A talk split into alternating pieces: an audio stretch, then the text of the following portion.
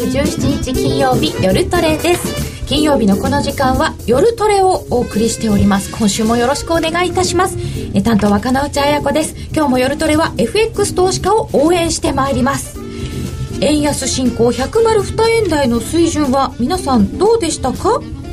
今日のゲストのお二人はどう見ていらっしゃるでしょうか？本日のゲスト為替に株とオールラウンダーの田島智太郎さんです。はいこんばんは。よろしくお願いいたします。はい丁寧な解説で大人気です。河合美智子さんよろしくお願いします、はい、よろしくお願いします。えー、通常はこれまで雇用統計の日にご登場いただきましたコンビでございますが、今日はちょっと違う感じですが、はい、いつものように緩やかにい。ろんなことを伺ってまいりたいと思っています。はい、よろしくお願いします。えー、さて、えー、まあこの間に100円1ドル100円どうなのって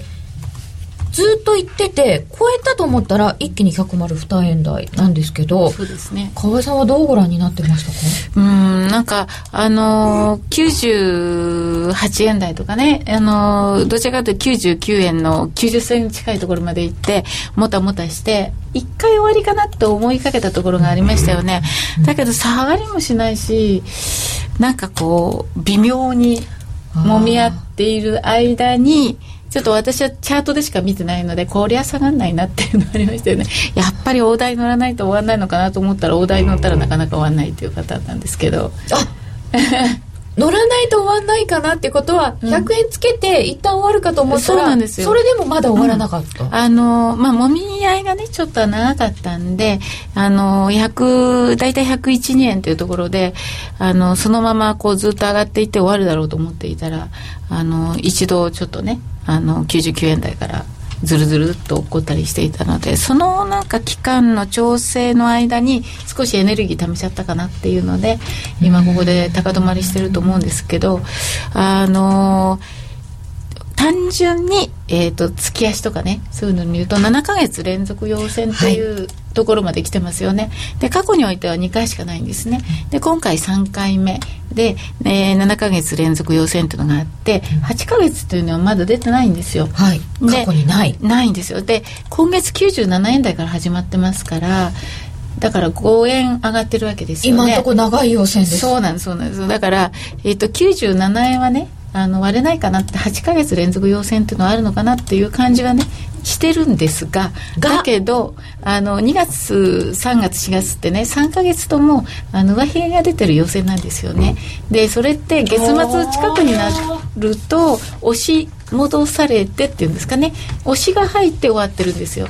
そうですね。まあまあ陽線でもいいんですけどこのあの例えば20日過ぎとかね、うん来週以降からはちょっとやっぱり注意した方がいいんじゃないかなと思うのとあのやっぱり101円の25銭とかね40銭とかその辺って過去においてはあんまり素通りするようなポイントじゃなかったのでたまたまあの今回もみ合いがその前にあったから抜けてますけどあの多分そういうところっていうのはね後で確かめに来ますから来週以降はあの個人的にはねあのちょっと下のリスクがありかなっていうのとそれとあの今ドル円でね中心で見てますけれどもあのクロス円っていうんですかね、はい、あのオーストラリアとかあるいはうんとそうですねカナダとか資源国通貨ね、はい、とかそういったものがちょっとタイドルでもあの結構大きく落ち始めてであの対円でもじわじわっときて特に5ドル円なんか今日あのバッサリ下に抜けましたんであのそういうねエネルギーっていうのはいろんなもので溜まってると思うんですねだからドル円で見ると確かにまだ強いように見えるんですけれどもひょっとしてそういったねあの例えば5ドル円が今ちょっとあの下げのトレンドに入り始めてますし、えー、と今まで高かったニュージーランド円とかあるいはポンドとかユーロとかそういったあのものが一直線で来ているものが、えー、対円で調整されればそれなりに調整は入ると思います。うん今大事なこといっぱい伺っちゃったので、うん、後ほど細かく一つずつ伺ってまいりたいと思います、はい、えー、ここまでの動きは田島さんはどんな感じでご覧になってましたか？全く河合さんと同じ意見です。えー、私はなんか。申し合わせてきたわけじゃないんだけど。本当ですか？もうやっぱりね、えー、そのうん月足要請7か月連続っていうのが一番今、市場ウォッチャーの注目しているところで、要するに過去に7か月連続しかなかったんだと。で前回っていうのは確か2000年の秋から2001年にかけてなんですけど、その後半年間ぐらいはやっぱり調整が入ったんですよね、うん、過去になぜ8か月連続がないかってことを考えなきゃいけない。なぜってあるんですか？でそれはやっぱり投資判断としては過去になかったことを前提にものを考えるのは適当ではないない、うん、で8か月連続って新記録更新になるわけですけど、うん、新記録更新を前提に投資判断をするっていうのはやっぱり適当ではない。かといって8か月連続はあり得るんですけれども、ただしそれは投資判断のプロセスの中ではそれを前提にしなくてよかったっていうことになるわけで、まあもちろん5月ももう残すとこわずかでね、これで陰線になるかって言われるとですね、なかなか微妙なところもあるんですけど。ヒゲは出るかもしれないですけどね。うん、そのヒゲの出方ももうおっしゃった通りで、私もやっぱり3月、4月のヒゲを気にしてました。で、これで5月がヒゲ出たら、やっぱりちょっと雰囲気悪いなっていうふうに。まあ万が一陰線にでもなったら相当長い間の調整になっちゃうけど、多分そうではないんだろうと。うん、そうですね。まあいうことで言うと手のいい陽線が立ってでも上髭伸びたねみたいな感じになるとですね、まあそこそこの調整かなっていう感じになる。うん、まあそれももちろんその前の前提で102円って言いますか100円の大きな壁を超えたっていうのは、これはもうその以前99円95銭とか、99円88銭とか、まあ何度かこう上値を試しながらもそのいわゆるそのバリアオプションの防戦売りに、うん、まあ、その抵抗されたと、うん、よく言われてましたけど、そのバリアオプションだって契約の期限っていうのがあるわけで、ちょうどその期限が切れましたよと気が付いてみたら、はい、ほんでもって日本の輸入税のまあ売りぐらいしかないなっていう状況の中でたまたま5月の9日にアメリカの新規失業権申請件数の結果がまあ良かったと。本当はそんなことだけで、2円も3円も円安になるはずはないんで、そうですよ、ね、そこを考えなきゃいけなくて、で、一般の私たち日本人が寝静まった10日の、まあ確か午前2時ですよ。薄いところですよね。あの時に加納さんはご存知ですけれども、何ですか、ウォール・ストリート・ジャーナルの記者が、はいはい、FRB が出口戦略を検討しているという記事を書いているという噂があるという噂があるという。はい、フェド担当のイケメン記者だそうで。もうあんなもな。ね、投機筋がね、まあ風評に近いと私は思ってるんですけども、そこで一気に仕掛けたと。でも抜けたら今度はだってもうショートカバーショートカバー。ストップロスストップロス。私もそこでストップロスかかった方ですけれども本当ですか？巻き込む巻き込む。これある程度勢いを持つなと思ったら今度は新規の投機買いが入るわけで、102円っていうのはそうやって形作られた、別にファンダメンタルズが何か背景にあるあるわけでも何でもないんだっていうことそれを理解した上でここは踏み上げだったんで、102円今いますけど、ここから踏み上げってのはないわけですよ。100円っていう大台を目の前にしてみんな売ってたから踏み上げがあったわけで、はいはい、そういう意味ではその前回というか100円を超えた時のようなエネルギーを持った、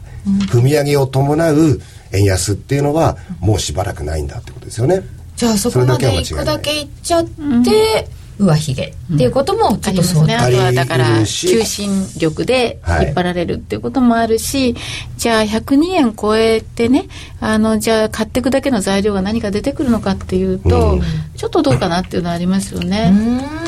今マーケットはほらもう FRB がとにかく、ね、金融緩和の出口戦略に着手するんじゃないかってみんなで言って盛り上がってるけど、うん、そんなのどこにかまあ、いわゆる確証があるのか、根拠があるのかって言われると本当に私は不思議でならない。でもどっちかっていうと、はい、それを材料に従ってるというか、ね、誰が何か言っても、うん、そっちばっかり反応して本当にそうなんですよね、ね、まあそれがやっぱり市場ってもんだし相場ってもんだけど、うん、でもそのまあ確証はないんだけどみんなで盛り上がってるところにこう水を差すような材料がポンって入った瞬間、うん、うわーシュワーって引いていくんだろうなこっちに傾いているだけに、なんかポンって出たら割とすごい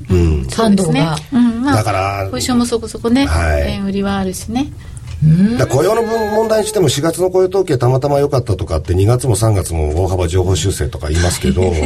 でも失業率が7.5%、うん、目標は6.5なんじゃないですかと。まして労働参加率がね63.3%って30年前の水準ですよ、うん、下げ止まったとか言ってますが、うん、そうすると講義の失業率ってのは実は上昇していて、うん、逆に講義の失業率が低下すると労働参加率は上昇するんですね、そして結果競技の私たちがいつも見ている 7. 何パーセントとかいう失業率は上がるんですよ、はい。一時的にも、うん、そういう状況にまだ来てないってことはまだまだ雇用情勢っていうのはその改善の入り口にも入ってないっていうふうに考えた方がいいと思いますね。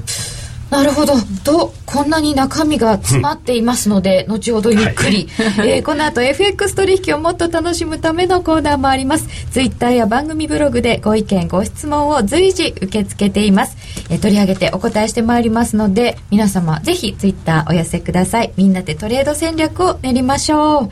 さて今ドーンとお話がいっぱい出てきたのですが現在のところ、えー、1ドル102円58銭近辺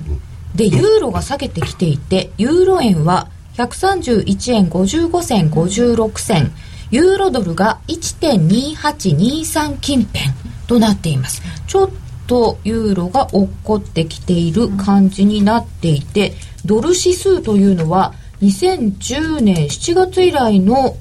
高値を更新しているのだそうです。すべ、ての通貨に対して強いってことですね、うん、ですね。ドルが強いんですね、うん、そうです。ドル全面高、うん、今までは円全面安、うん、でユーロとか、まあ、欧州通貨はどちらかというとドル対、えー、欧州通貨では欧州通貨少しこう上昇してたんですよね、でそれがあの先週から、えー、完全に、えー、全面ドル高になってますね、先ほどもお話が出てきました、うん、資源国通貨5ドルドルなんかが0.9730、はい。うん、そうですね。だいぶ落ちましたね、はい、えー、という状況なんですけれどもそのドル高の背景というのは、今お話もありましたけれども、うん。そろそろ出口っていう 噂？そうですね、はい、それとあのやはりねここまでのところっていうのはその通貨にしろ株にしろそれから、えー、ゴールドですとかねそういったものにしろあの全部その先進国の金融緩和っていうのがじゃぶじゃぶにだから本来のその景気を良くするための金融緩和なんですけれども、はい、えー、結局借り手がいなかったりとか使い切れないお金っていうのもたくさんあるわけですよね。でそういうものはどこに行くかっていうと投機マネーとして、やっぱり株式市場に行ったりとかアメリカの株、えー、ここのところは日本の株も買われてますし、あのそれから資源国通貨ね、はい、あのちょっと金利が高かったりしましたしあの5ドルとかオーストラリアドルとか通貨で言えばそういった通貨も一緒に買われたっていうのがあったんですけれども、ここに来てあのやっぱりゴールドが下がり始めて、はい、で金が下がって株が上がるというようなね、うん、あの状況になってきてますよね。でそういう資金のシフトがあの大きく出たりなんかしてでその中であのオーストラリア自体があの、まあ、えー、資源のその、えー、需要っていうんですかね。あの投資需要も少しなくなってきたっていうのもあって、そういったポジションの崩しとかあるいは投機が今度逆に売りに入るとか、通貨で売りに入ってくるとかね。そういうので金も下がるしオーストラリアも下がるっていうのをやってる間にあのクロス円とかね全部円売りだったのがちょっと一部は逆転し始めてるのが出てきてるんですね。だそういうものがねあの他の通貨にも呼んでくる可能性っていうのは結構あると思っていますしあの例えばあのユーロとそれからアメリカユーロ圏とアメリカ経済のあの状況ファンダメンタルも全然違うし同じ金融緩和するにしてもヨーロッパはもう本当に金融緩和これからずっとやっていく。アメリカは出口政策かもしれないとかっていうね。どっちかというと長期金利が少し上がり始めているところと下がり始めているっていうところで金利差から見ても欧州通貨が売られやすくてドルが変わりやすいっていう状況でと円対今度欧州通貨ってなると、こう足の引っ張り合いというかそういう形になってしまう。で円の方がまだね本来はちょっと良くなりつつあるからそこからこうじわっとね景気が良くなっていくのと、でもまあ金融緩和してるから金利は本来上がらないんだけれども今長期に上がっちゃってますよ日本、はいはい、これはやっぱり株にシフトしたりとか、うん、あるいは買い手がいなくなる、あのいくらこう日銀があの銀行からねその、えー、買いますよって言って国債買ってもでお金をこう出しても借り手はいないわ、うん、それからその国債を逆に一緒に日銀と一緒に買ってくれるお客さんもいなくなってるっていうところもあるので金利がどうしても上がりやすくなってるんですね。とユーロ対、まあ、日本の単純な金利差でいくと日本の方が今どちらかというと買われやすい。円は買われやすくなってますから、そういう通貨で調整が起きる可能性っていうのは結構ある、ね。えー、ツイッターで頂いてます。世界中の通貨安競争勃発でなそうなんですよね。5ドルとゴールドと5ドルは紛らわしい。そうちょっと金が4月に動いたっていうのもちょっと気になるところではあるんでしょうか。今日はジブリでなくて開示の日。あジブリではないんですね。懐かしい話ができた。ね オバマ政権大変なんですけど、うん、雇用統計の日と同じトーク展開。そうそう本当は失業者1億人なんだろう。え。えー、そうなんだ、えー、というあ、ま、なんか作為的すぎるドル高だ。これ、確かに雇用統計本当のところはまだまだ良くないんだよねというのは出てます、えー、最近の指標まあまちまちで、まあ、住宅だけちょっといいんでしょうか。この辺はどうですか？でも米株高いんですよね、まあ、まあアメリカの経済は他に比べればよっぽどいいっていうだけの話で、やっぱりこれは相対的な部分でしょうね、でまあ実際にその今も出てきた通貨安競争という意味ではまあ、オーストラリアも参加したいよって話で、はい、出てきまばっかり5ドル上げられても困るでしょうと、うん、もう困っちゃって困っちゃってしょうがない。あ日本はいいななんだか円高是正とかやってるよと。じゃあうちも5ドル高是正やっていい？って言うんでね、はい、まあその必要かどうか微妙なところでやっぱり下げ措置を講じてきていると、まあ、あんなものはやっぱり5ドル高に対してのもう本当に牽制でしかないわけでさらにはまあその物価上昇率もそこそこであるにもかかわらずですねまだ追加の余地もないわけではないというようなことをね、うん、言ってます、うん、利下げの余地の一部を使ったですね。全部じゃないんだ。皆さんうまいな。やるんだ、うん、いいですよねでもね、うん、オーストラリアは本当にこう通貨がちょっと高すぎて困ってるって言ってね、うん、ちょっと金利下げれば本当に下がってくれるしね通貨が。でもね RBA の過去の歴史を紐解きますとねそうやって通貨高牽制やってあんまり成功した試しないんですよ、ね、ああそうですね。やっぱり5ドルって人気があるから、ね、最終的にはみんないいところで買ってきて、一生懸命 RBA の総裁が、なんとかもう少し、ね、なんとかもう少し5ドル高抑えたいってね。やっても結局のところは景気がいいとか資源輸出がまた盛んになってきたとかって、うん、もしくはまあ格付けが高いとかいろんな理由で金利も高いしあそう買われちゃうっていう、ね、うん、でもっと言うと RBA のいわゆる金融緩和の、まあ、エネルギーっていうのはやっぱり FRB や ECB や日銀にはとてもかなわない、はい、やっぱ限界がありますよ、これは。そうですよね、はいでもまあ足元でちょっと5ドル円なんか、うん、あるいは5ドルドルを見ると、ちょっとやっぱりそうですね、はい、あのトレンドがその短期があのこう弱気っていうよりは中期的にちょっと弱気のあのところに入り始めているのであんまりこう戻り売りの流れにあの変わってるんでしょうねっていうことはありますね、うん。うん、そうするとそのクロス円の方のちょっとした変調からドル円にも転換につながっていくという感じがある、うん、それはあの結構あると思います、あとはえっ、ー、とやはり株が本当に、はい、あのこの株高でいいのっていうか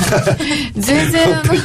調整なくていいのっていうのもあるんでそれはまあ各国ともそうなんですけれどもさっきあの田島さんともお話してたんですけど、はい、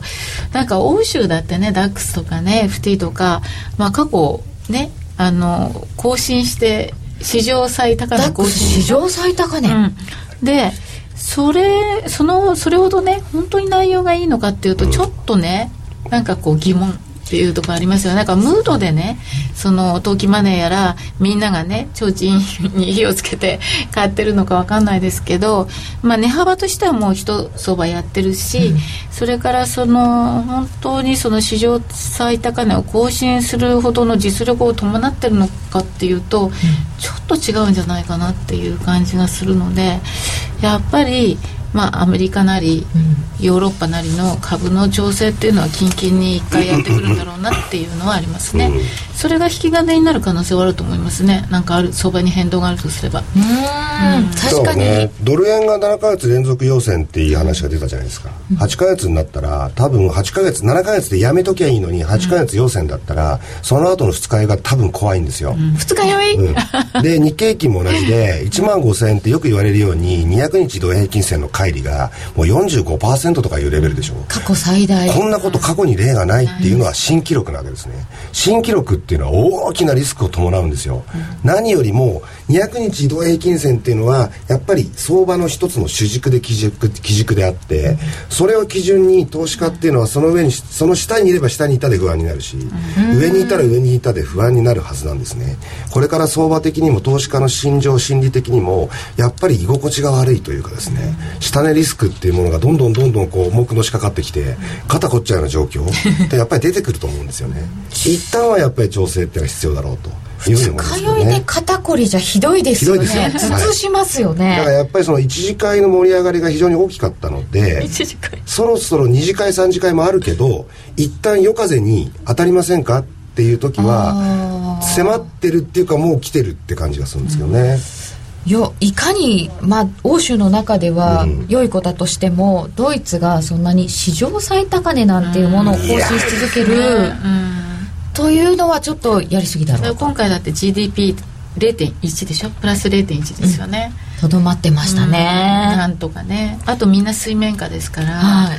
それだけの需要がないんですよ。今ヨーロッパに需要がなくって。あのむしろ外に、まあ、海外から例えばアメリカだとか日本もそうですけれども資本が入ってるわけですヨーロッパに。で需要がないからやっぱり向こうのあの人員を削減したりとかねちょっとこう縮小したりとかそういうことをやっているから結局外資も逃げるっていう状況と国内の景気が悪いからやっぱり、まあ、レイオフできないので、まあ、ちょっと縮小したりとかねワークシェアリングとかねそういう状況になってるから広がりようがないわけですよ今ね。全然。まあすぼまることはあっても広がりようがなくてなおかつ若年層の失業率が高いわけだからそれから見ればねもう歴然とまあアメリカは確かにそんなにねガンガンいいわけじゃないし、うん、もう行ったり来たりですけどそれから見るとヨーロッパっていうのも全然これ今上がりようがないわけですよ。まあでもあれですよねダックスが高いっていうのは象徴的ですよね、うん、結局だってユーロの導入のおかげじゃないですか、うんまあそうですね、ね、これが要するにドイツマルク高でヒーヒー言ってますっていうことにならないってことは、そんだけのメリットを受けてんだから少しはねその要するにユーロ諸国にそのなんて言いますか還元しろよと、まあいう気持ちにもなるけれども還元できないわけですよね。してないというよりできる状況にななかなかないと、まあ、選挙も控えてるしと。いうことがやっぱりもう象徴的ですよ。本当に。でもそうすると、この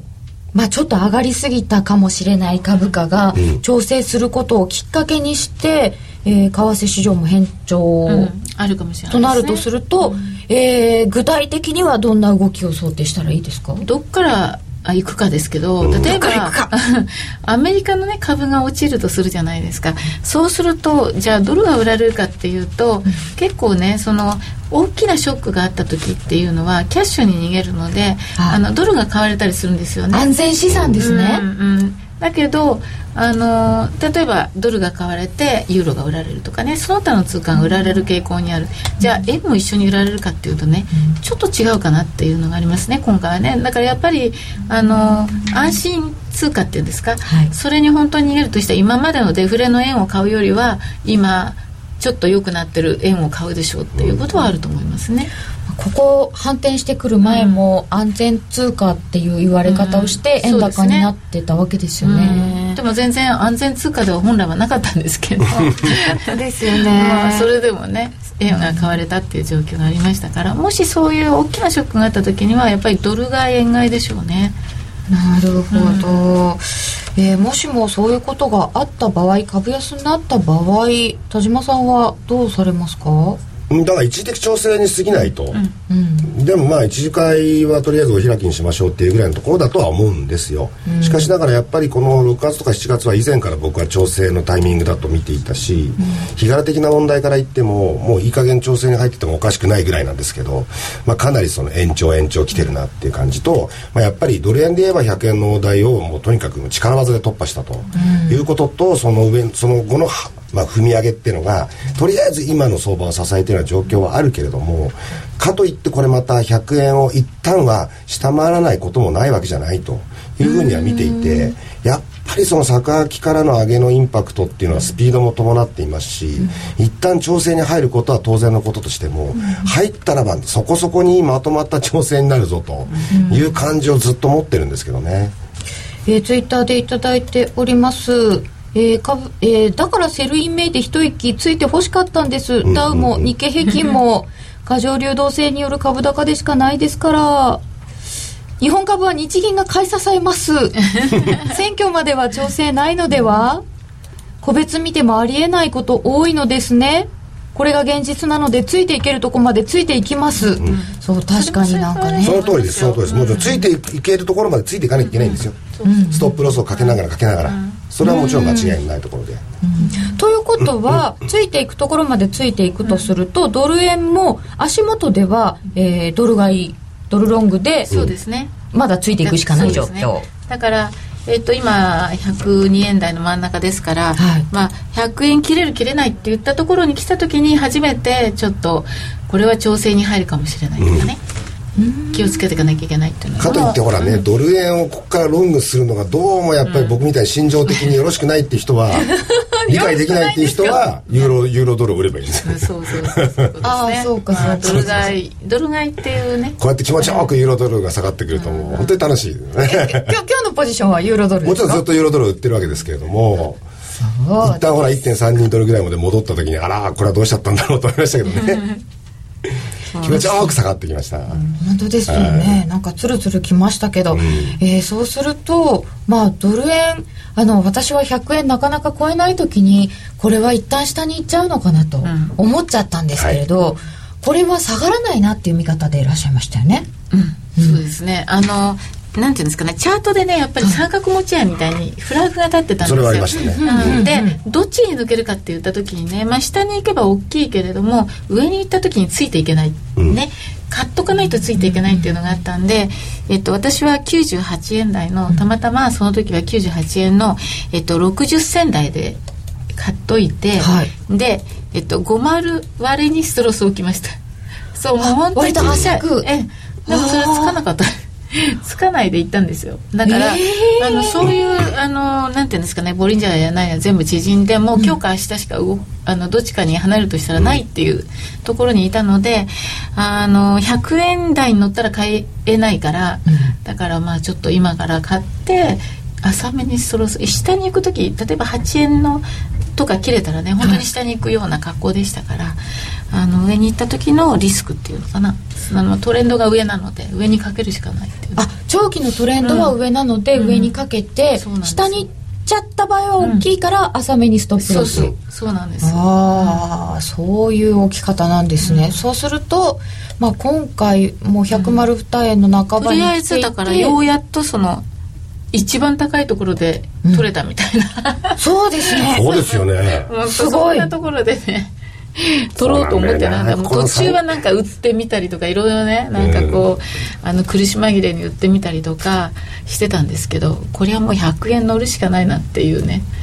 ここぞというところでしたね。しょうがなかったですね。うん。で、田島さんは今ユーロドル売り。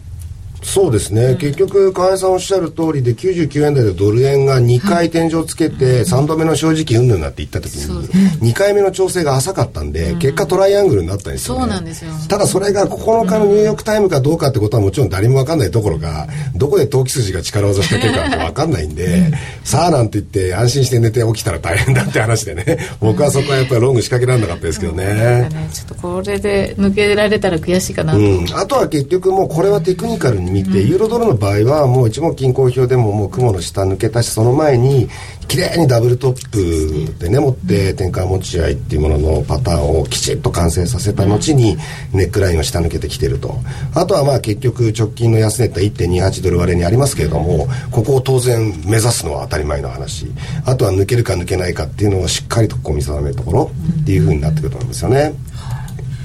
えー、さてそうするとここからの投資戦略を考えていくとするとどれぐらいのスパンでまず考えたらいいですか？とですねあの本当に長いところは、はい、えー、円安ドル高、はい、えー、ドルの基調のあのこれからはねどちらかというとストレートのドル高っていうイメージがすごく強いんですよ。今まではヨーロッパがちょっと景気が良くなるんじゃないかとかなんとかで、はい、あのユーロが戻してみたりとかしたんですけどあのそうじゃなくってユーロが完全に下にね切れ始めていますからどちらかというと1.20とかねうん、そっちの方に行くんだと思うんですね、うん、今この1.28っていうのが一つサポートなんですけどこれをまあ週足とかで切れてくると完全にもう1.20の方向に行っちゃいますから、うん、そうなってくるだまあどっちみち戻りが例えば1.29とかねそんなところで下向きだと思っていますからあのドル高いわゆるドル高と円安っていうの中であのそういうトレンドが続くっていうふうに考えているんですね。それで、えっと、一つポイントは多分あのこの8ヶ月連続陽線かどうかっていうのもあるんですけどドル円でいけばねやっぱり来週以降は押してくる可能性の方が非常に高いと思うのでまあ少なくとも2122日以降は、えー、どちらかというと個人的には戻りをどっか打ってみたい吹き値でもあれば打ってみたいと思ってますね。で黒線の調整がだからヨーロッパ通貨が下がるとすれば黒線の調整も来るはずなので、えー、まあその通りいけばですけどあのストレートで、えー、ドル買いかあるいは黒線のドル売りとドル円のドル売りのチャンスを探します。個人的にはね。ユーロ円はどうなるんですか？ユーロ円下がると思ってますね。まあユーロ円はね今132円台ですから、えっと130円台の今、えー、真ん中でも切れてきたらあの今131円の40銭ぐらいまで下がってきました、うん、そうですね。ここのとこいつも131円台の前半で止まってるんですよ。だから逆に言うとそれをあの130円の50銭ぐらいねもう少し余裕を見て、はい、130円の50銭でも切れたらあの下がると見てあの売り仕掛けても面白いです。しばらくなんかずっと同じようなところで止まってきたんですね、で上が132円の20銭ぐらいのところにレジスタンスができ始めてますから、ちょっとやっぱりここから今フラグが立っている状況なので、あの下に抜けることも考えておかないっていうところなんですね。田島さんの戦略はどの辺ですか？そうですね。結局だドル円がやっぱり僕も本当にいい加減なところっていうのは、まあ、水準的にもそうですし日柄的にもそうだと。いいとこに来てる。それは日経金のその日柄的な部分とドル円の日柄的な部分っていうのはやっぱりこの4月の後半から5月にかけて、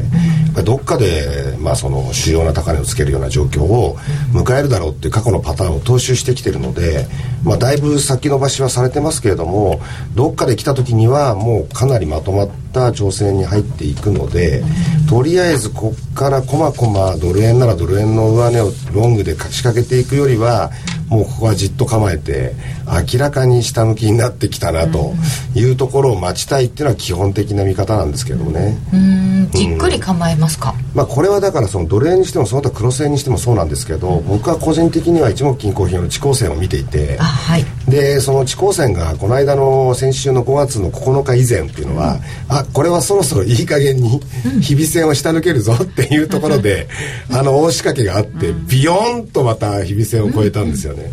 そんなことがずっと繰り返されてきてるんだけどやっぱりひとたびこの地高線が日々線を下抜けそうだよと下抜けるよとそして下にあるまあサポートであるところの雲をまあ意識するよと下抜けるよというようなことを段階的に見ていきながら調整っていうもののその状況っていうのをきちっと見定めたいし、うん、場合によってはまあ短期でもってショートを仕掛けるってことが、まあ、あってもいいのかなというふうに思ってます。はい、はい、えー、この後の投資戦略も伺いました。えー、また後ほど詳しいこと伺ってまいりたいと思います。ここで一旦お知らせ。その後はコーナーもあります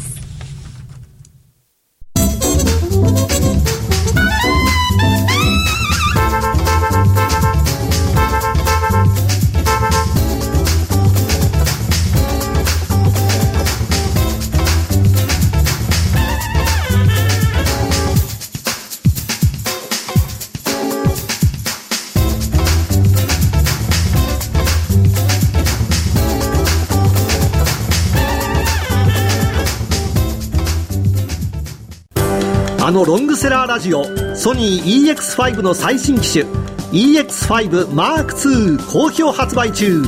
高級感あふれる大型ボディに大音量スピーカーを搭載。短波放送のほか AM、FM も受信可能です。卓上型ラジオ EX5M2AC アダプター付きで税込1万8000円。詳しくは0335838300ラジオ日経通販ショップサウンロードまで。夜トレ高野康則の今夜はどっち？このコーナーは真面目に FXFX プライムの提供でお送りいたします。ここからは FX 取引を真面目にそしてもっと楽しむためのコーナーです。高野康則さん延時成美ちゃんよろしくお願いします。よろしくお願いします。えー、まずは来週のポイントなどから伺ってみたいと思いますが来週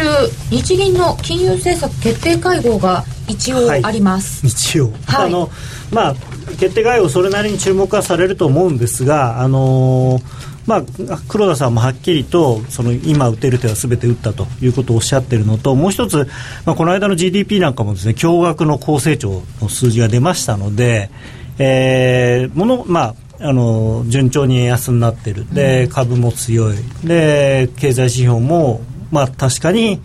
いい数字が出ている。本当かなっていうのはあるんですけれども、まあ、この状況であの何か動くということは、まあ、ほぼありえないと思いますので、えー、そういう意味ではあまり注目されないのかなと思いますね。はい。えー、その他ですと EU 首脳会議。アメリカは住宅関連の指標の発表。それからドイツの IFO なんかもあります。それからバーナンキさんの議会証言、えー、それからあとは5ドル絡みだと中国の指標 HSBC の PMI なんかがあります、まあ、数字が結構来週いろいろあるんですけれどもあの今結構ポイントになっているのが金利の動きというのがあると思うんですね、まあ、日本の金利もともかく、まあ、アメリカの金利。でアメリカの指標でですね今でもな結構すごいなと思うのが金利が上がっている時は金利高で、えーまあ、ドル買いだと。で今度金利が下がっている時は株高でドル買いだと。で何でもかんでもドル買いになってるんですけれども、まあ、それがいつまで続くのかなっていうのを見といた方がいいと思いますね。いつまで続くのか、はい、でどっかでやっぱりおかしくなってくると思うんですよ、うん、結局今って都合のいい方だけ見てるんですよね。いいとこ取り、はい、普通例えば金利に注目が集まってるんだったら金利が上がってる時は上がってる。で今度金利が下がりだしたらドル売りになるのが今度金利が下がるっていうことは大体そのまあ、あの悪い数字が出た時なんかなんですけれども、はい、悪い数字が出た時に金利は下がってるんだけれども 悪い数字が出たから、えー、出口戦略先の送りだと、だったら金融緩和で株買いだって言って株が上がってそのそれに今度反応してドルを買うっていう。なんかちょっとまああの無理やり感というか。こういう時はあの、まあ、今はまだ乗ってていいと思うんですけれどもどっかでその関係が崩れ出した時だど逆に言えばどっちでも売りになる可能性があるわけですよね。ドル金に下がってるからドル売り。株が下がってるからドル売りっていう可能性もあるのでそうなり逆回転が効き出した時はもうさっさと逃げるっていう準備をしながら見るっていうことですかね。来週の注目はそうするとどれになりますか？あの実は私は今王子が一番面白いと思ってまして。出ました。5ドル。出ましたね。で、まあ、先週は5ドルドルあのパリティ切れてきたことですしあの記念記念で売りましょうみたいな感じだったんですけども、はい。あのちょっとチャート出していただけるかなと思うんですが OG 円がいいとこ来てるんですよね。5ドル円、はい、OG 円 OG 円非常に楽しい感じになってまして。楽しい、はい、去年の11月からのですね、うん、あのずっとこう、まあ、保っていた上昇トレンドラインを割り込んできていて、まあ、日足で見るとちょうど昨日の引けベースでしっかり割り込んできてでしかもまあ雲の中に入っていてでこの雲もそんなに厚くないのでおそらくまあ割り込むかなとですから、まあ、オーストラリアドルはその前回の理事会で、まあ、サプライズの利下げをした。で今後もおそらくあの利下げがある追加利下げがあるんじゃないかというふうに見られてますし、まあ、あとそのスタンレー・ドラッケン・ミラーさんというですね、あのまあ、昔の名前で出ています的な部分はあるんですが我々にとってはスーパースターの、まあ、方、あの例のポンド危機の時にですねポンドを売り崩した張本人の人がですね、えー、5ドルは売りだということをおっしゃって、まあ、ヘッジファンドの業界にいる人で彼を知らない人はいないのでヘッジファンドの業界の人は今わざわざオージーを買うっていうのは多分しないと思うんですね。でむしろオージー持ってる人は多分売ってると思うのでこの動きしばらく続くんじゃないかなと思いますしあとニュージーランドはニュージーランドドル売り介入をしたりとかですね。やはりちょっとオセアニアの通貨に関しては今買い持ちにするのはかなり危険じゃないかなと思いますね。うん。本当になんか綺麗に引けていた抵抗線を割っちゃったんですね。そうですね、まあ、こういうのはやっぱりリスペクトするべきだと僕は思ってるので、はい、冷やしでトレンドラインを引いてみる、なんかトレンドラインを引くようになってみていざこういうチャートを見るとこういうのが引けるようになりたいって改めて。いやだからいろいろ引いてればこういうのがあこれって。っていうか、こう大体引かなくても見るとこれ線がなくてもあこれって線引いたらきっと切れてるよねって分かるようにな分かるじゃないですか、なってきますねきっとね、そういうふうにね、えー、さてえー、っといただいているツイッターが今日は5ドルでお話をいただいているのですが高野大先生ユーロが美しく下落しています。僕はユーロ売り増しました、ああやっぱりユーロのこと聞きたいですと。まあ、ユーロ1.27台半ばのその前回の安値、まあ、ここまで行くのはまあミニマムだとミニマムミニマムターゲットだと思うんですけれども、そこを切れるかどうかなんですよね。そこを切れるとええちょっと僕が思ってるのはそこを切れると今度ユーロ円が本格的に下がり出すので、ええ。あの OG 円が下がっても全般的な円高になるつながるとは思わないんですけれども、はい。それに加えてユーロ円が下がり出すとドル円がちょっとおかしくなる可能性が高いのかなというふうに思ってますユので。ーロドルユーロ円、円全般。円全般。でドル円。ドル円はあのー100円っていうのは相当硬いとは思うんですよ。まああれだけ1ヶ月かか抜けるのにかかったわけですから、まあ、そう簡単には下抜けしないはずなんですがただ今度ユーロ円 OG 円がユーロ円に波及してで例えばポンド円とかそういうクロス総崩れになると、まあ、ドル円もしょうがないからおお付き合いしちゃうのかなと。しょうがないだろう。まあ、ただドル円は基本は100円手前100円手前というか100円台前半は1回買いだと思いますけれどもねセオリーとしては。そうなんですね、えーさて、えー今夜はどっちですのでこれから取引しようと思っている方にもアドバイスをいただきたいと思います、えー今日はこの後ミシガン大学消費者信頼感指数と、はい。23時に4月の景気先行指数が出てきます。アメリカ最近ずっと失業率以外の数字はみんな弱いので、おそらくミシガンも弱いのかなと。最近特にマインド系の数字みんな下振れしてますから、あのーまあそれでもね下振れすればするほど金融緩和長期化株買いっていうわけわかんないことにはなってるんですけれども、あのーそうですね。数字前に戻り売りでオージーをショートにするのがいいかなと思います。やっぱり OG なんだ。そんなにやっぱりこう美しく切れてきたっていうのは大事なとこなんですね。いやというかこういう時に売らなくて下がったら悔しいじゃないですか。そういうことなんですね、あのだ何のためにチャート見てるか分かんないですからこ ここでここでこれで売らないんだっためっらたにないことですもんね。そうですよ。だってこれ去年の11月以来初めてなわけですからそういう意味では、そうですよはい。ね、でしかもこんなぴったりねそのサポートラインと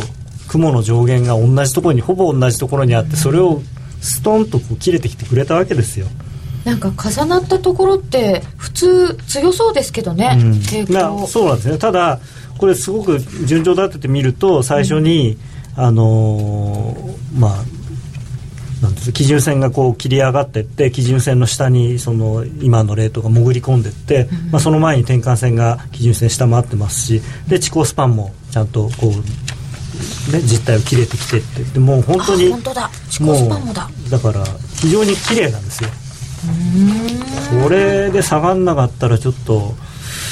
細田さんに聞いてもら聞かなきゃみたいな。どうなってんですか？チャートとしてはというぐらい美しいポイントなので今夜はどっちも5ドルでした、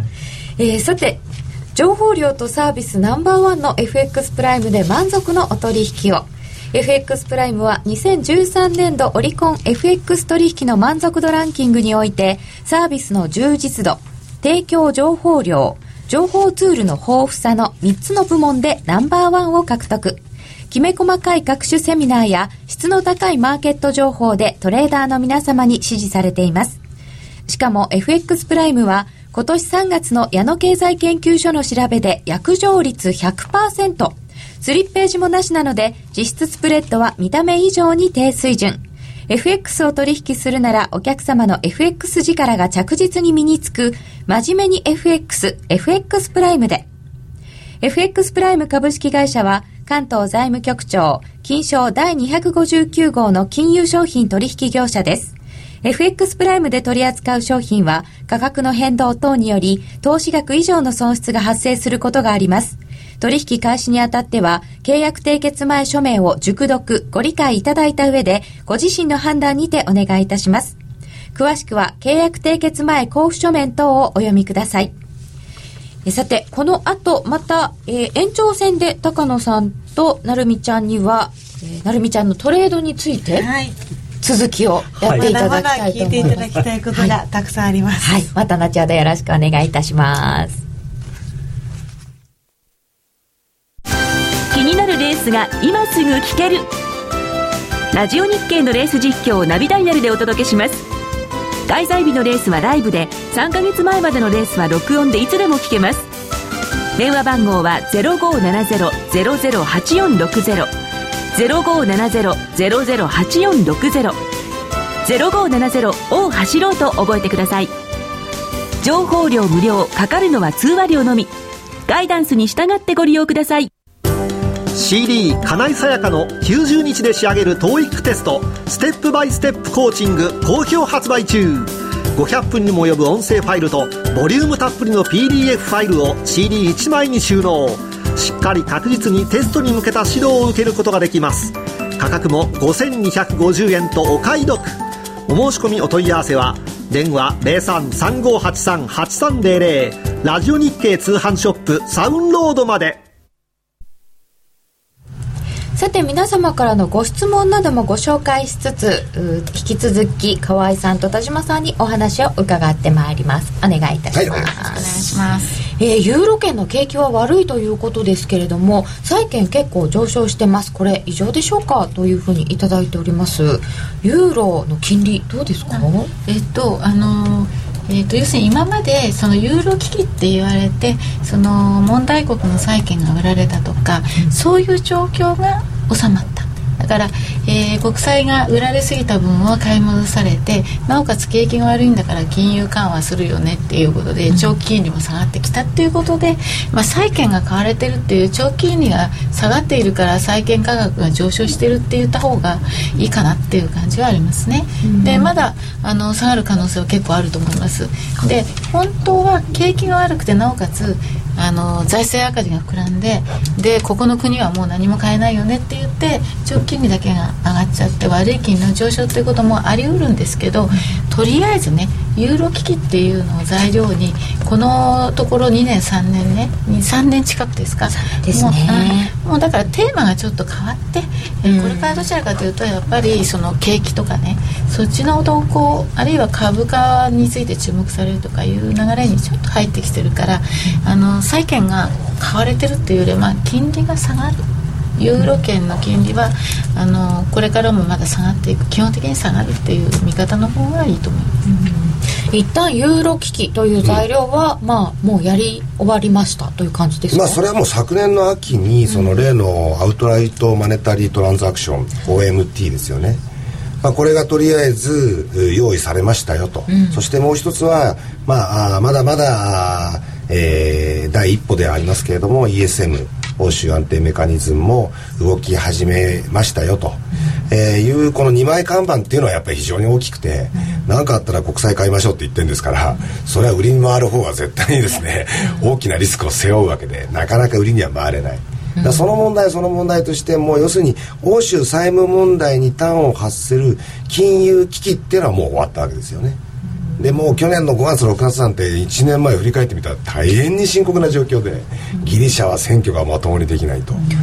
う国としての存亡が危ういなんて言ってた時ですから。そこから7月のドラギ発言があって、そして先ほど出てきた国債購入プログラムにつながっていくっていうね。こういう一連のきちっとした流れがあって危機もあったからこそそれに対して対応してきたっていう流れがあってそして債券の,、まあその価格もそうだし金利利回りも随分と様変わりしてきてる。これはこれとして問題なのはやっぱり本当に足元の景気。もうリセッションからとてもじゃないけど今の状況は抜け出せないと。かといって緊縮財政はじゃあ一旦やめましょうって、ええ、もちろんある程度の財政出動は必要だけどそしたらまた財政悪化でしょうとじゃあ財政悪化したら結局のとか回り回って金融機関の問題なんかにも跳ね返ってくるしじゃあその OMT であるとか ESM でどこまでカバーするんですかっていうまたいつかそういう問題出てくるんですけどね。今はそっちじゃない、うん、今はやっぱ足元の景気またその泥沼の状態リセッションの状態からいかに抜け出すきっかけとかまあそのなんて言いましょうヒントをねつかめるのかってヒントすら今はないっていう状況ですからね。さて、えー、もう一つご質問から日柄値幅今まで無視してきたのだから見方を変えてみるのもありでは？確かに日柄も値幅も無視するぐらい急に上がってきたとも いうのでしょうかね。うん、でもあの日柄は日柄で大切だからそれから値幅というのもね一相場を例えば走り切ってでそこで調整がなくてもう一相場とかね、うん、そういうあの倍のあの値幅とか倍の日柄とかね、うん、そういうことはあるのであのやはりあの、まあ、値幅っていうのはねちょっとオーバーシュートしたりするからそれは確かにあるんですけど日柄とかはやっぱり生きてくるっていうことだとは思いますね。うん。あの田島さんも日柄って結構ご覧になりますか？それは値幅よりは日柄の方がよっぽど重要でいつも河合さんもおっしゃる通りでそのある程度想定の日柄が来た時にどの程度の水準にあるかっていう後付けの話でありまして、結局のところはどこまでじゃあ走りきれるのかっていうことの問題なわけですよね、うん、だから日柄とか時間的節目っていうのはとても大事なんだけど今も河合さんおっしゃった通りで、まあ、当初13が想定だったら26になったとか、うん、26は想定だったけど52になったってことはあるけど、うん、26の想定で41でしたってことはないんですよね、だからその辺のところってやっぱり過去のサイクルとかっていうものは非常に重要で、まあ、そのたまたま26のところで止まんなかったっていうことがもう日柄は当てにならないってことではない。っていうふうに見とかなきゃいけないと思いますね。また次のとか、はい、まあ、延長とか、まあ、重要日柄が来るまでってい。うね、はい、だから逆に言うとその次の日柄までは走り切ってしまう可能性があるから、うん、変なところであのこう逆張りしないとかね。そういうのはあると思いますけどね。うん。夏に調整がある選挙で、えー、調整という見方もあるようですがその辺はいかがでしょうか？あのー、要するに選挙とかあと骨太の方針とかってやっぱ6月7月っていうのが一つのイベントで、はい、これは多分ねその調整場面を相場的に迎えた時にいろんな公爵ができる材料としては非常に重要ですよね。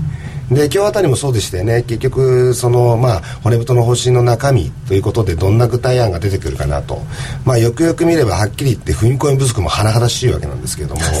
非常に残念で僕は自民党もこの程度かと思いました、でそれがまあどういうふうに評価されるかって6月に入ってですよ、たまたまその時に株価がある程度調整してたりまたはドル円が円高方向に向かってた時に市場はどうやら骨太の方針の中身がその踏み込み不足だと感じじていたようですと、こうなるわけだしもしまだまだドル円が上向かっててまたまだまだ日経平均が上向かってたら、えー、このいわゆる構造改革と規制改革というものに対して市勢が市場が一定の評価をしているようですと。こういうふうになるわけで。後付け的には。そうそう選挙だってそうで結局のところはもしその調整場面に選挙が選挙前が調整場面なら、やはり市場は選挙の結果を見たいと。えー、いうことで様子見気分が高まってますっていうしもし上に行ってたら、うん、選挙に対するね自民党圧勝の期待が高まってるようですみたいなねこういうことになるわけでしょうから、まあ、たし確かに重要ですけどねイベントはね。巨人が強いのと株高が同時に起こるのはあまりないような気がする。どちらかが間違っている。そうなんだ巨人。世界の鉄鋼需要も減っていきそうだしな。アメリカ利上げなんて程遠いのは同感ポンドル1.51台に再び突っ込んでますね。ポンドってどうなんですか？全般的に弱いですね。ポンドももう1.56ですかね。切れたところから一つ大きなポンド安のトレンドが始まってますので、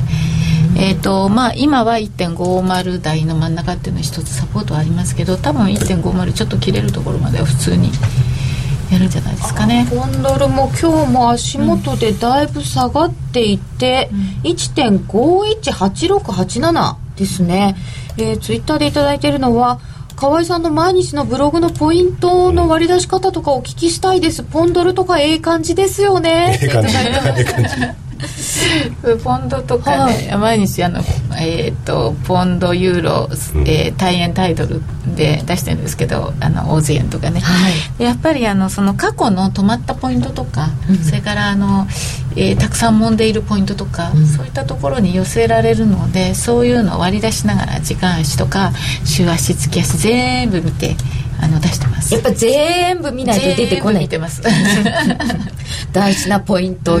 まあ時間足なんかでねあの直近のところもは出るんですけれどもあのそれよりはやっぱりあのこういう大きな下げトレンドに入ってきた時にはじゃあどこで止まるのかなって言った時にはあのやっぱりちょっとねあの遡って調べます、うーん。田島さんは大事なポイントって何で選ぶんですか？ですから例えば今のポンドルポンドドル見たってですねさっき高野さんがちょっと小耳に挟んでたんですけど、要するにサポートラインがありましたと、はい。で切れてきましたと。で今一目均衡表の雲の加減にいますよとでこの雲の加減を切れるか切れないか今本当に瀬戸際ですよね。5ドルだったんですけどポンドルもそんな感じなんですか、でこれ切れてきたなっていうのは先ほど高野さんが大きな声で言ってましたけど、はい。こんな分かりやすいね 売りシグナルはないんだからここは売っていくでしょうみたいな。逆にここの一目均衡表の雲の加減切れなかったら、まあサポートされましたねっていうことになるわけで。本当だ。そういう一つ一つのこう節目っていうのを、まあ、サポートラインもあるし雲もあれば、まあ、その地高線地高スパンとか先行スパンの問題もありますけれども、総合的に見てあらゆるとこ見てもちろん冷やしだけじゃなくて、で判断していくっていうことが重要ですよね。全部見なくちゃいけないとは思うんですけど、まず最初に見なきゃいけないのは何ですか？やっぱりそこは東からでしょうね。そうですね。東から単純にねそれこそトレンドラインを切れるかどうかとか、あのそれこそ一目均衡ね雲のところの影にいるかどうかとか、ね、そういうところの単純にあの目で見て分かるようなことをまずね基本でやっておくっていうのは大事だと思いますね、単純でうん。いいんですかね、いいと思いますね、私なんかはもう東で見るんだったら21日線とか常に引っ張っておきますね、まず。あああの自分があの過去にこうチャートを引いていたのをはい。しばらく経ってから見るとあここで止まったんじゃん。こう引いてたのに 何見てたの私とかなるんですけど。そういうのも重要ですし、それと例えばボリンジャーもねあの21日ぐらいのではい。見ておくと、あの縮んできた時に、ね、一方向に動きやすいっていう感覚がすごく出てくるんですよ。でここのところはねあの黒線あの OZ 円もそうですし例えば水線とかねあれニュージー円とかあのそういったものもそれからユーロもそうでしたね。あ全部そういうのが出てきていましたからどっちにしてもそういう通貨は動きやすいっていうところでポンドもそうですね。だからあの意外とそういうちょっともしかしたらもうすぐ動くぞみたいなね。それはこうあのこう気に留めて見ていくためにはあのちょっとやっといた方がいいと冷やしでボリンジャーバンド。あの冷やしのボリンジャーバンドで21日のプラスマイナス2シグマ、21日なんですね、うん、それだと少し長めのスパンで本当に大きなトレンドが出る直前はかなり縮んできますからそれが今度広がってガンとどっち広がってくると上に抜けたとか下に抜けたとかボリンジャーバンドのあの5本の線がキューって修練してきて、うん。えーこの後は膨らむしかないないよみたいな。ていうなのが出てくるんですね。で癒しだとね本当に 1, に1日2日3日、こんなところでもうあの離れていきますからあの割合こう大きな相場を取るんだったら常にそういうのは見ておくっていうのは必要だと思いますね、田島さん最後にこれは見ておきましょうというのは、あだから今はもう川さんおっしゃった通りで過去に例えば下げ止まったポイントっていうのが例えばドル円で言えば21日線で止まったことが多いよと。もしくは場合によって40日線で止まったことも結構ありましてそういう意味で言ってこれから21日線を下抜けてくるのかなと。下抜けたら次は40日線下抜けるのかなって。そういう形で見ていく。そのやっぱりいつもいつも21日線を引っ張っておくっていうのはまあやはり皆さんのお手元の PC のそれぞれの,、まあそのサイトのありますよ設定画面で。そうですね。そこでもう設定しといちゃうで開けたらもうそれがもう一目で分かるように開けてすぐ見てその単純なことの印象なんかも結構実は大事にしていいん非だなと。常に重要です。だから逆に言えば、ね。あのドル円なんて今度は月足見ると、はい。はい。一目均衡表の雲のですね上を抜けてきて。月足も見なきゃいけないんだ新記録になるかどうか見たいと思います。やっぱり月足見ると面白いし、本日も面白いですよ、はい、大変ためになるお話を伺いました、えー田島智太郎さん河合美智子さんでした。どうもありがとうございました。時間なくなっちゃいました。この後延長戦もございますのでユーストリームご覧の方はぜひ、えー延長戦もご覧ください、えー今日もありがとうございました。さようなら